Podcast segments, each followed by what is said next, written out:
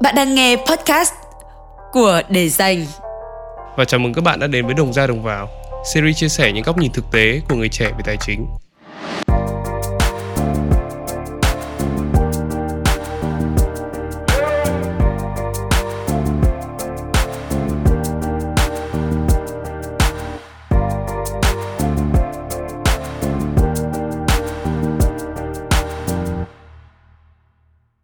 Người ta hay hỏi làm gì để có thể có nhiều tiền ở tuổi 20? Thế có bao giờ bạn hỏi rằng làm gì để có thể có nhiều tiền ở tuổi 60 hay chưa? Còn ở độ tuổi 60 thì để kiếm được nhiều tiền thì có lẽ là trước đấy bạn phải làm ở một cơ quan nhà nước hoặc có thể là bạn đóng bảo hiểm hàng tháng thì sau này về già thì bạn sẽ được uh, hỗ trợ từ tiền bảo hiểm hoặc có thể là tiền lương hưu của công ty đó. Theo mình thì cần tích lũy tài sản từ khi còn trẻ. À, theo như mình nghĩ thì ở độ tuổi 60 thì cũng đã bước sang một cái tuổi uh, sức khỏe cũng yếu dần đi rồi. Nên là ở tuổi đấy thì mình cũng không có nhiều nhu cầu về tài chính nữa mà mình sẽ quan tâm chú trọng đến sức khỏe hơn. Ok, thế tức là tuổi 60 thì không cần hận đầu đúng không? đúng rồi. Ờ thì mình sẽ đợi con cái cho thôi. Xin chào các bạn, một tập podcast mới của Đồng Gia Đồng Vào lại ra đời. Và mở đầu tập podcast ngày hôm nay, mình có một câu hỏi dành cho các bạn đó là, người ta hay hỏi làm gì để có nhiều tiền ở tuổi 20 Vậy có khi nào bạn nghĩ, làm gì để có nhiều tiền ở tuổi 60 hay chưa? Và đến đây thì hãy tạm dừng lại một phút để thử suy nghĩ về câu hỏi của chúng mình nhé.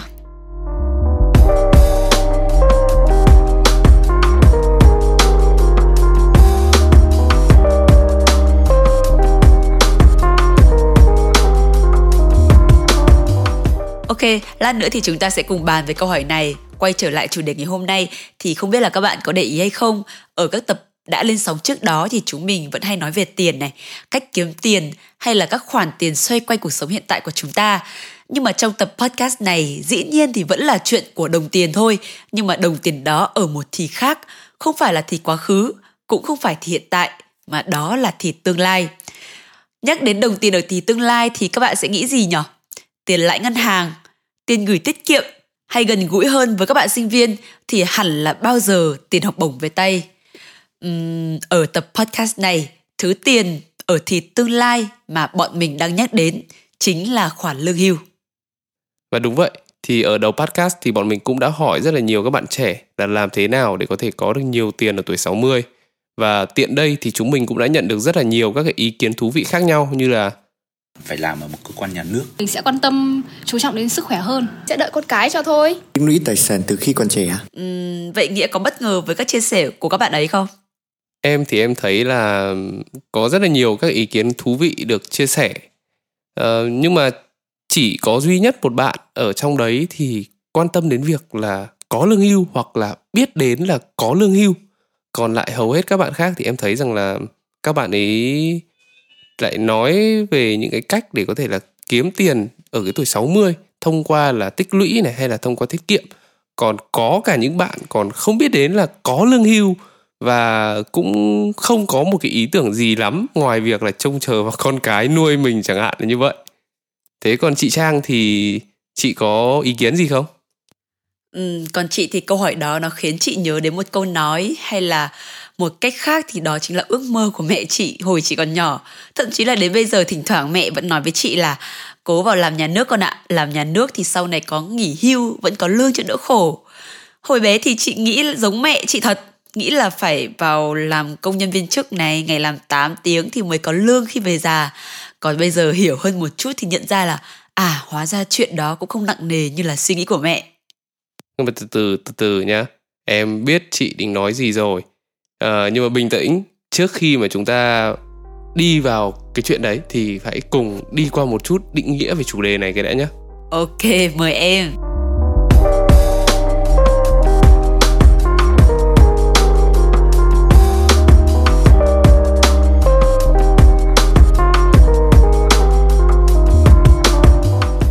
Ờ, chúng ta nói về lương hưu thì chắc chắn phải biết về khái niệm của lương hưu là gì đã lương hưu là tiền lương do nhà nước trả cho người lao động sau khi mà họ đã hết cái tuổi lao động theo chế độ hưu trí, hay được gọi là bảo hiểm tuổi già để nhằm đảm bảo được lao động khi người ta về già, người ta có thể có cái chi phí để chi trả cho những cái nhu cầu sống cơ bản nhất và chăm sóc cho sức khỏe. Đây là một trong những chế độ người lao động được hưởng khi mà tham gia các bảo hiểm xã hội và đây cũng là một nhánh quan trọng trong an toàn xã hội. Hầu hết các nước có quy định về chế độ bảo hiểm xã hội đều bắt buộc phải có chế độ hưu trí. Và mức lương hưu này sẽ được điều chỉnh theo từng năm để đáp ứng với nhu cầu sống theo từng giai đoạn và phát triển kinh tế xã hội. Thì có hai chế độ lương hưu, đó chính là lương hưu hưởng hàng tháng và lương hưu hưởng một lần.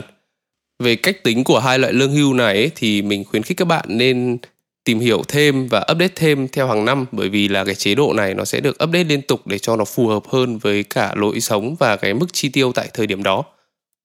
Lý thuyết thì là như vậy. Thế nhưng mà chị Trang có biết là làm thế nào để có được lương hưu hay không? Ừ, thì như chị vừa nói đó là chúng ta lao động và đóng bảo hiểm xã hội, phải không? Đúng, nhưng mà vẫn chưa đủ. Lương hưu có thể nhận được thông qua việc đóng bảo hiểm xã hội bắt buộc hoặc là tự nguyện. Hiểu đơn giản ấy là những người làm nhà nước làm trong các doanh nghiệp công ty nhưng có hợp đồng lao động thì họ bắt buộc sẽ phải đóng bảo hiểm xã hội và khoản này sẽ được tính thẳng vào tiền lương mà người lao động được trả. Còn đối với những lao động tự do, làm việc không theo hợp đồng hoặc là hợp đồng dưới 3 tháng thì có thể đóng bảo hiểm xã hội tự nguyện. Người lao động mà đóng bảo hiểm xã hội đủ 20 năm thì sẽ được hưởng lương hưu.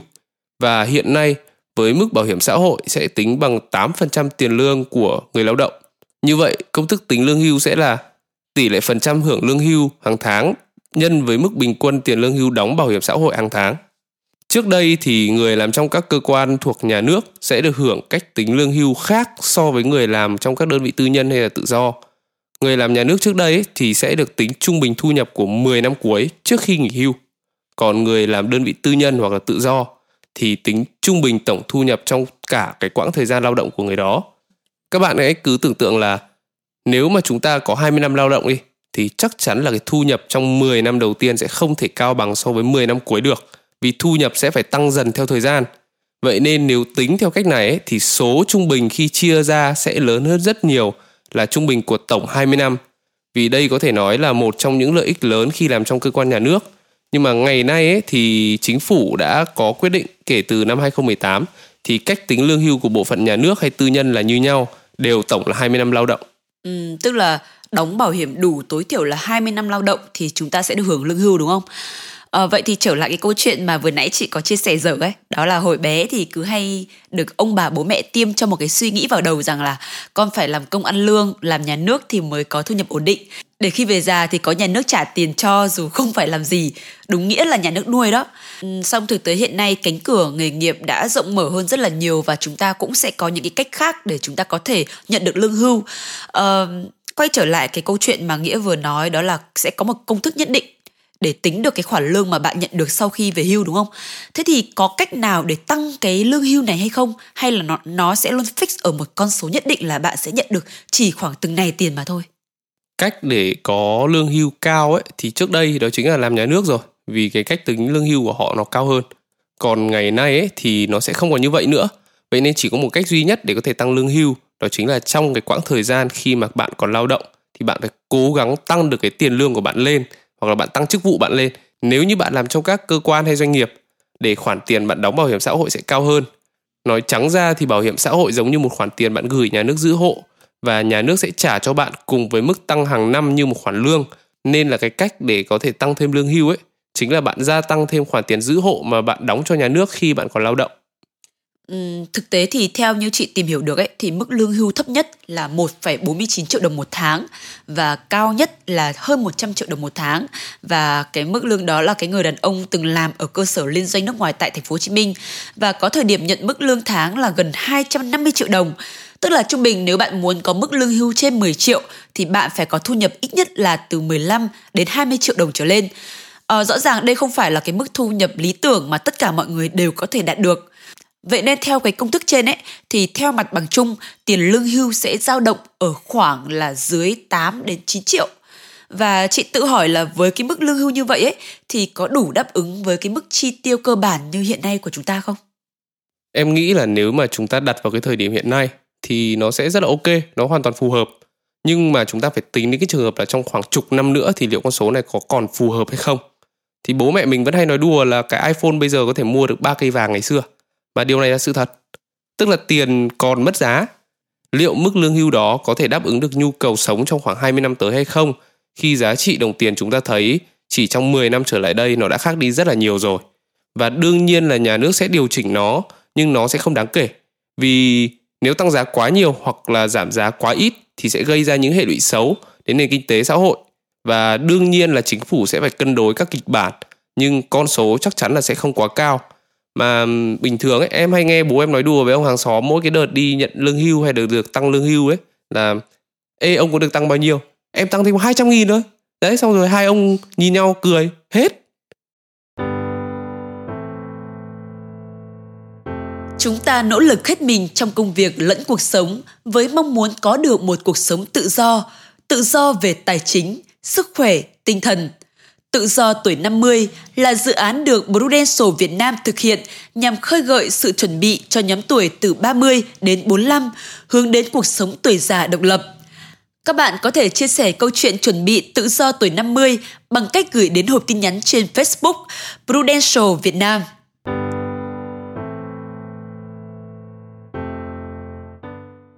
Ừ, đó là câu chuyện nếu mà em đóng bảo hiểm xã hội ấy. Còn những người mà không đóng thì chắc chắn là sẽ không có lương hưu luôn. Mà xu hướng hiện nay thì các bạn trẻ đi làm tự do lựa chọn những công việc tự do cũng nhiều hơn. Thì nếu các bạn không biết đến bảo hiểm xã hội và thậm chí là biết đến muộn thì thậm sẽ không có lương hưu ở độ tuổi 65 lúc này thì các bạn sẽ phải dựa vào số tài sản mà bạn tích cóp được khi còn trẻ hoặc là dựa vào con cái. À, cách để có thêm thu nhập là chúng ta vẫn phải tiếp tục lao động có một xu hướng hiện nay đang rất là hot đó là nghỉ hưu sớm. Không biết là nghĩa biết không? Không phải là ở cái độ tuổi ờ, 55 hay là 60 như thế hệ ông bà bố mẹ nữa mà các bạn trẻ muốn nghỉ hưu ở độ tuổi 40 45 tuổi. Điều đó thì cho thấy rằng cái xu hướng muốn được sống, được khám phá, được tận hưởng từ sớm giờ đây đang được các bạn trẻ đặt lên hàng đầu. Song theo lý thuyết thì bạn cần thực hiện tiết kiệm và đầu tư đến khi có được số tiền gấp 25 thậm chí là 30 lần số tiền chi tiêu trong một năm thì mới có thể đạt được cái ngưỡng là độc lập tài chính và nghỉ hưu sớm. Rõ ràng là cái chuyện này là một cái bài toán không hề dễ dàng. Vậy trong trường hợp mà chúng ta không đạt được uh, sớm thì chắc chắn là chúng ta cần lựa chọn lao động để khi về già thực hiện những dự định đó mà vừa rồi thì em cũng chia sẻ là mức lương hưu so với các chi tiêu uh, nhu cầu thì sẽ khó mà đáp ứng đầy đủ. Từ đây thì chúng ta cần phải xem xét và tính đến cái câu chuyện là xây dựng kế hoạch tài chính cho bản thân, phải vậy không? Có thể nói là như vậy đấy. Bởi vì là kế hoạch tài chính của bạn khi ở tuổi nghỉ hưu ấy, thì nên được chuẩn bị từ trước tuổi 30 bởi vì chúng ta phải lao động ít nhất là đủ 20 năm mà. Và chắc chắn là bạn cũng không muốn đến cái tầm 35 tuổi hay 40 tuổi mới bắt đầu là chuẩn bị. Vì có rất nhiều thứ bạn phải chuẩn bị từ sớm trong một bức tranh tài chính cá nhân ở tuổi 60. Lưu ý là cái kế hoạch này phải chuẩn bị từ sớm bởi vì là bạn còn phải bắt đầu thực hiện nó thì đây là một câu chuyện khác. Trong quá trình ban đầu ấy thì khi bạn bắt đầu một kế hoạch có lẽ nó sẽ cần những sự cải tiến vì theo kinh nghiệm cá nhân của mình không có một kế hoạch nào là hoàn hảo ngay từ đầu cả. Bạn cần phải lập kế hoạch rồi thử nghiệm vài lần rồi cải tiến nó cho đến khi bạn tìm ra được cho mình một cái bản kế hoạch phù hợp nhất. Thời gian để bạn thử nghiệm và cải tiến nó có thể mất rất là nhiều, có thể mất đến 2 3 năm chẳng hạn thế. Nên là cái lý do mà mình khuyến khích các bạn tại sao nên chuẩn bị từ trước tuổi 30 là vì thế. Vì độ tuổi 30 ấy, thường sẽ là giai đoạn mà phần lớn chúng ta bắt đầu bước vào giai đoạn đỉnh cao trong cuộc đời. Như vậy thì các danh mục mà bạn sẽ cần phải chuẩn bị sẽ là như sau. Thứ nhất, nếu như bạn chưa biết về bảo hiểm xã hội thì hãy tìm hiểu ngay và càng sớm càng tốt. Như chị Trang đã chia sẻ đấy, hay là cũng như các bạn đã trả lời trong những cái đoạn phỏng vấn thì có rất nhiều bạn trẻ hầu như không biết đến việc đóng bảo hiểm xã hội và nếu như các bạn đi làm doanh nghiệp thì cũng có thể cũng không biết luôn bởi vì tuy là có chính sách nhưng mà chúng ta rất lười đọc các chính sách này. Ừ, đồng ý. Và thường ấy thì các công ty sẽ tự quyết toán các khoản chi phí liên quan đến bảo hiểm xã hội thẳng vào tiền lương. Và nên là các bạn có thể là sẽ không để ý đến điều này. Bên cạnh đó ấy, thì cũng có rất là nhiều doanh nghiệp công ty hiện đang lợi dụng các cái kẽ hở của pháp luật để có thể là không phải đóng cho các bạn cái khoản này bởi vì nó sẽ tăng thêm chi phí trong một doanh nghiệp vậy nên, hãy chú ý tìm hiểu về bảo hiểm xã hội, cũng như là luật lương hưu càng sớm càng tốt, cũng như các cái chú ý về chính sách mỗi khi mà bạn đi làm trong một đơn vị tư nhân nào đó, sẽ là một sự đáng tiếc nếu như bạn không được sử dụng tới nguồn lương hưu này. Thứ hai là bạn cần tích lũy tài sản có giá trị, hoặc ít nhất là bảo vệ được giá trị. Vì theo thời gian, giá trị của tiền sẽ luôn có sự thay đổi. Bạn sẽ cần một nơi để tiền của bạn có thể trú ẩn và lưu lại được giá trị của chúng. Để có thể làm được điều này thì bạn hãy tìm mua và tích trữ thật nhiều tài sản có giá trị. Đấy là đơn giản nhất. bạn có thể là mua vàng vật chất mang tính chất phòng thủ hoặc là các loại tài sản khác mang tính chất tấn công nhiều hơn như là cổ phiếu hoặc bất động sản. Và bạn hãy chia cái tỷ lệ nó phù hợp. Đương nhiên là đừng để hết trứng vào giỏ. Thế không biết chị trang có muốn bổ sung thêm gì vào trong cái bản kế hoạch này hay không? Ừ, chị hoàn toàn đồng ý với những cái kế hoạch mà em đề ra chị bổ sung thêm một tí đó là bên cạnh đó thì cái bảo hiểm nhân thọ cũng là một cái phương án giúp cho chúng ta an tâm hơn khi mà đang lên kế hoạch nghỉ hưu phải không? À, bởi vì là bên cạnh việc bảo vệ sức khỏe thì hiện nay có rất nhiều giải pháp kết hợp giữa bảo vệ và đầu tư giúp cho bạn bảo vệ tài chính trước rủi ro và mang đến cơ hội gia tăng tài sản nữa. Cùng với đó thì tiết kiệm càng sớm càng tốt chắc chắn rồi. Bản chất thì tiết kiệm cũng có lãi suất kép. Mình làm một phép tính đơn giản nhé. Nếu bạn tiết kiệm 1.000 đô mỗi tháng bạn đóng góp thêm 10% uh, ờ, cộng với cái lãi suất dao động từ 4% và lãi tính theo một năm kéo dài tiết kiệm đó trong vòng 10 năm thì uh, nhân thử số tiền bạn nhận được sẽ là 15.887,57 đô, tương đương với khoảng 363,372 triệu Việt Nam đồng. Vậy nên nếu bắt đầu tiết kiệm sớm, dù là số tiền lớn hay nhỏ, qua thời gian, kỳ quan lãi kép sẽ giúp bạn có một con số đáng kể. Giống như các cụ xưa nay vẫn nói là tích tiểu thành đại, phải vậy không? Tóm lại thì qua số podcast này, chúng mình muốn đem đến cho các bạn một bức tranh tài chính ở tuổi nghỉ hưu và mình muốn nhấn mạnh rằng là không bao giờ là quá sớm để nghĩ về lương hưu cả vì nó là kết quả của cả một quá trình dài lao động và tích lũy. Và nếu bạn hỏi mình rằng là làm thế nào để có thể có được nhiều tiền ở tuổi 60 ấy, thì mình sẽ trả lời rằng là mình sẽ bắt đầu tạo cho mình một kế hoạch về lương hưu ngay từ bây giờ. Tập podcast ngày hôm nay có lẽ xin được khép lại tại đây. Còn quan điểm của các bạn có giống như chúng mình hay không? Hãy tương tác và để lại phần bình luận trên fanpage cũng như là kênh Instagram của Young and Wealthy nhé. Và hẹn gặp lại các bạn trong số podcast tiếp theo. Mình là Nghĩa. Còn mình là Trang. Và chúng mình là Young and Wealthy. Cảm ơn Prudential đã đồng hành cùng Young and Wealthy trong số podcast ngày hôm nay.